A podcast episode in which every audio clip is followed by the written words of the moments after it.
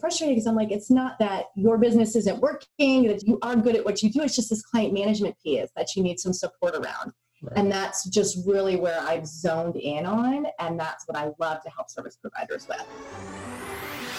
Do you want to learn effective ways to build relationships, generate sales, and grow your business from successful entrepreneurs, startups, and CEOs without listening to a long, long, long interview?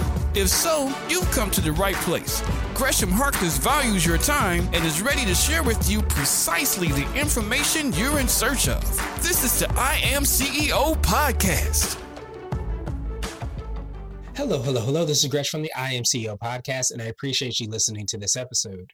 If you've been listening this year, that we hit 1,600 episodes at the beginning of this year, and we're doing something a little bit different where we're repurposing our favorite episodes around certain categories, topics, or as I like to call them, the business pillars that we think are going to be extremely impactful for CEOs, entrepreneurs, business owners, and what I like to call the CB Nation architects who are looking to level up their organizations. This month, we are focusing on operations, the system systems will set you free. So think about systems, think about flow, sustainability, potentially working out in your morning routine, waking up early, e-commerce, different business models. Think of the operations and the models that basically set up the foundation to allow the creativity within organizations, but also to make sure the trains are running on time and things are going as they should. Now, this is extremely important because we often can turn to the sexy parts of business and forget about the operations and how important that is. So I really want to focus this month on this specific topic. So sit back and enjoy this special episode of the I Am CEO podcast. Hello, hello, hello. This is Gresh from the I Am CEO podcast podcast, and I have a very special guest on the show today. I have Melissa Morris. Melissa, it's awesome to have you on the show. Thanks. I'm excited to be here. No problem. Super excited to have you on. And what I wanted to do was just read a little bit more about Melissa so you can hear about all the awesome things that she's doing.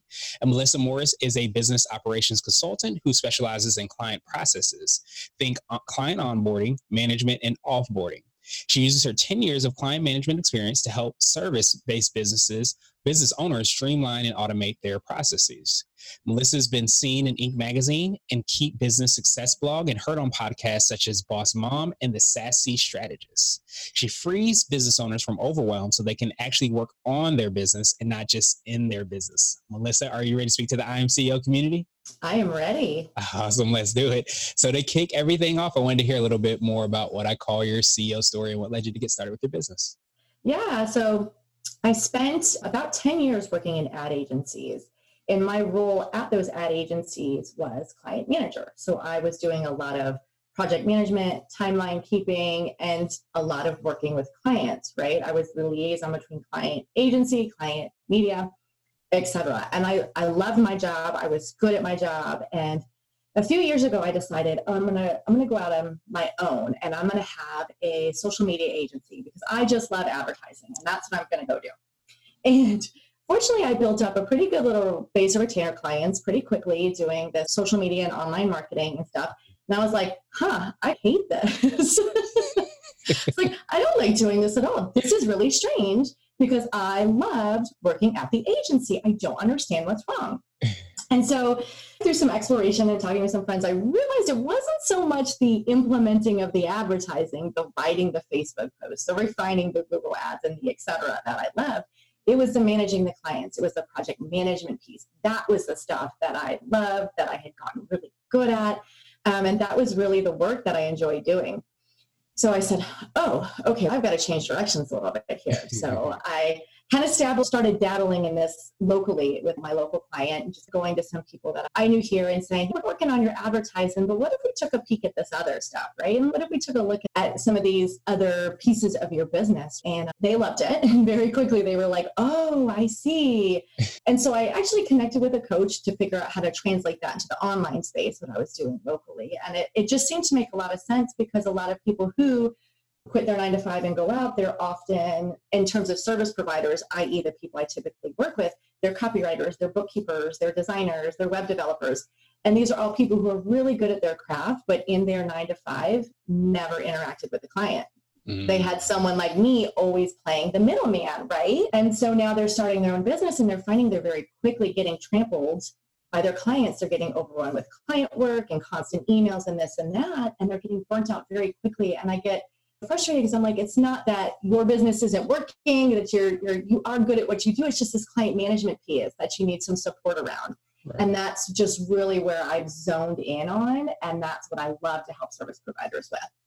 Nice. I definitely appreciate that. So it's great to hear that happen uh, for you, but it also happened for the clients you're working with, where you found your zone of genius was actually that organization is organizational piece, not necessarily the actual ad management and things like that, and vice versa. Those people love doing that. They don't want to do any of the organizational parts. Exactly, exactly. So it's worked out really well, and they get to work better in their zone of genius because I can come in and I offer done for you implementation. So I come in and get everything set up. So it's very plug and play for them. And they can stick in their zone of genius. And then I just get to play in mine. Exactly. That makes perfect sense. And a lot of times, because you have so many things, whether it be emails or client uh, messages, whatever it is, you don't necessarily get to show how talented you are, maybe in web design or creating a logo or whatever that may be. But when you get those things organized and you don't have to worry about it, then that allows you to be your best self at whatever it is that you do. Yes, so true. So true. Nice. So I, I, know you touched on it a little bit. Can you drill a little bit deeper? Tell us exactly what you're doing with your clients and how exactly that process works. Yeah. So when I meet with clients, we I really like to get an overview of what their client processes look like. And again, when I say client processes, client onboarding, that piece of the contract, the proposal, the invoice, et cetera, that real kind of kickoff moment. The client management, the actual doing the work, the building the website, the writing, the copy, et cetera and then the offboarding piece, um, which is a really important piece that so many business owners forget about, is that offboarding piece. Um, and so I take a look at that, and that's really just putting like a nice bow on all the work that you have done with your clients. So I take a look at all of that, and I work people through what I call my DISCO framework. It's my signature process. And we're going to start with D. We're going to define. We're going to define what this process looks like and get really clear about that. I. We're going to identify ways to um, streamline. I'm going to identify the gaps, any redundancies, um, any kind of holes that we've got going on. DIS, we're going to streamline, right? Now that we've got it drilled down that these are the pieces we need, how do we streamline these? C, how do we create milestones? You have to have milestones within a workflow. This makes delegating way, way easier when you've broken your workflow up into chunks and you have very specific milestones. And then O is we're going to outsource and automate right? We're going to find those pieces of your workflow, find those pieces of your process that we can ideally automate so that we're not having to pay someone to do them. Or we're going to outsource them. Can a VA do these pieces? Do you need a copywriter to do these pieces, etc.? So I work people through this process, and this gives us what I like to call my automation blueprint. Now that I have all of this mapped out and I've again identified those things, I know what I'm streamlining, I know what I'm automating. Then I go in and do the actual tech setup. Tech setup often looks like setting up Dubsado for folks and building out those workflows. That streamlining piece comes into play where we're having templates created in Trello or Asana projects that are created. So then maybe that's not something we can automate, but if we can streamline it and we can get some templates built and in place, aha, that's where some real time saving is going. So it's kind of two piece there that building out that blueprint on what your process actually looks like. And then I go in and actually do the tech setup. Yeah, I love that. It sounds like not only what a person is doing, but it sounds like maybe even what their strengths and weaknesses might be related to that and why they're doing things better or how they could be doing things uh, better in a certain way.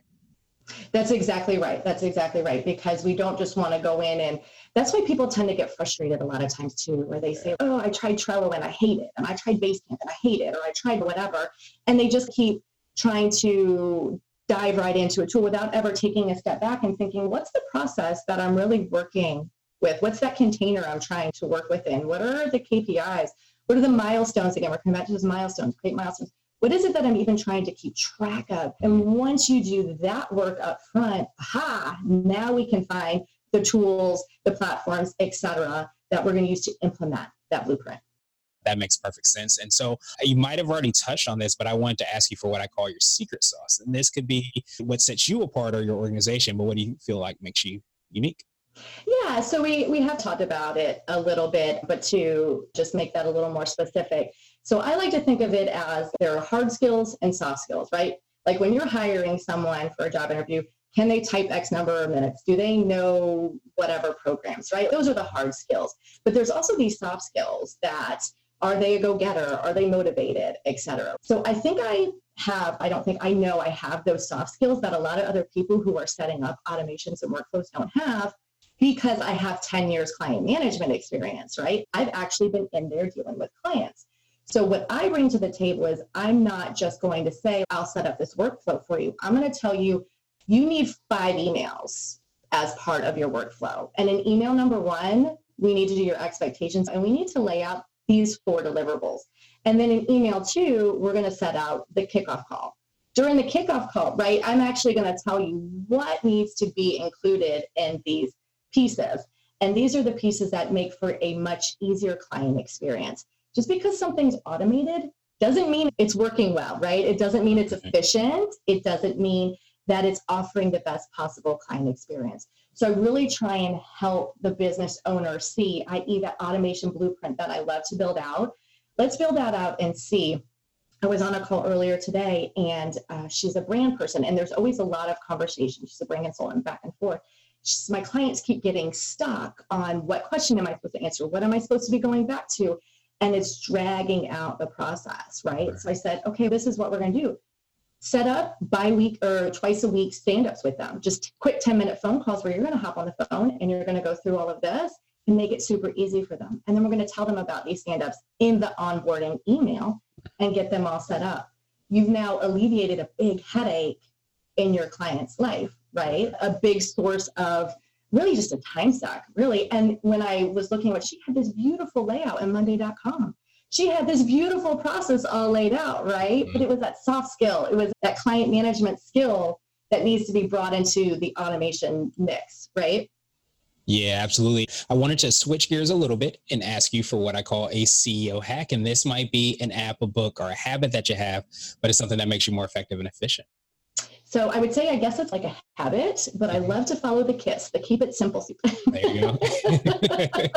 There's nothing wrong with that. Different, different thing than stupid, but keeping it, really thinking it back to basics. Again, I think sometimes I work with business owners who have these processes in place, but they have way overcomplicated it.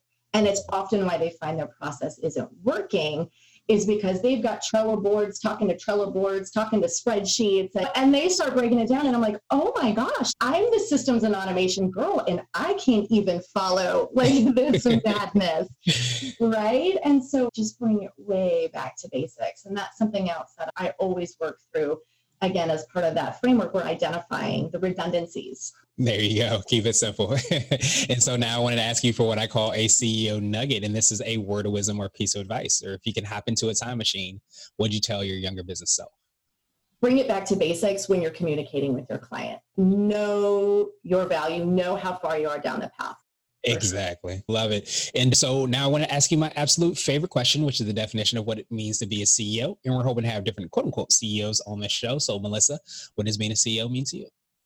I think it means sharing your gift, mm. right? Like, I love the quote if you don't build your own dream, someone will hire you to build theirs. I just, I read that quote years ago and I was like, and it just so stuck with me. It just so resonated with me and I think we all do have a gift to share and something we're really good at. And so being a CEO means that ability to share my unique gift and my unique skill set and bring that out there and put that out there for other people. Absolutely. I, I, love that. Melissa, I definitely appreciate you, appreciate your time and all the awesome things you're doing. I wanted to pass you the mic, so to speak, just to see if there's anything additional you can let our readers and listeners know. And then, of course, how best they can get a hold of you and find out about all the awesome things you're doing. Yeah, so I guess my best uh, piece of advice is know when it's time to implement a system and process. And that can feel tricky. And that's a, a question that a lot of people have. Mm-hmm. And I, I think a lot of people are going to say, oh, it's right away. But that's not true. Yes, much earlier than when most business owners come to me. You want to do it before you're overwhelmed, before you're burnt out, before you're starting to hire team members. You want it to happen then. But you need to have a very clear idea on the service offerings that you're providing. What do those packages look like? What specifically are you offering them? What does it cost every time? If you're still in a space where you're very much doing a lot of custom proposals and custom quotes and still navigating what your real signature package looks like, I would recommend you hold off a little bit because here's the thing I can't automate it if every single contract is different. I can't automate it if every process and every client who shows up on your door, you're doing things differently with. So you need to have that nailed down, which I, I hope most business owners who don't have that yet, that is something that you're working on, is really knowing what that looks like. But once you have that figured out, then it's absolutely time to start getting these processes in place because we've all seen how momentum can grow quickly, right? Mm-hmm. And the more efficient you can get and the better you can get in the beginning, the less headache you have have down the road and the less likely that you're going to get stuck in the bad 80-20 where the 20% of your clients are taking up 80% of your time. Right. And they're the that 20% of your revenue, right? Because you're just running crazy, spinning your wheels with just bad clients, right? Right. Um, you don't get stuck in that. Absolutely. Understanding that you have to have, or you should have, I should say, a franchise kind of mindset to building your business where you're trying to create those repeatable processes. But if you're doing everything custom, it's a lot harder to do that, or with eh, maybe the appearance of being custom, but you still have that framework, you can have that. But understanding and putting that in place is huge. Exactly. Exactly. Perfect. So, people that want to reach out to you, what would be the best way for them to do that? So, you can find me on Facebook. It's at follow Melissa V. Morris. And then you can check out my website, which is melissavmorris.com. Awesome. Thank you so much, Melissa. And we'll have those links in the show notes as well. But I appreciate you and I hope you have a phenomenal rest of the day. You too. Thanks so much. Thank you for listening to the I Am CEO podcast powered by Blue 16 Media. Tune in next time and visit us at iamceo.co. I Am CEO is not just a phrase, it's a community. Be sure to follow us on social media and subscribe to our podcast on iTunes, Google Play, and everywhere you listen to podcasts. Subscribe and leave us a five star rating. Grab CEO Gear at www.ceogear.co. This has been the I Am CEO podcast with Gresham Harkless. Thank you for listening.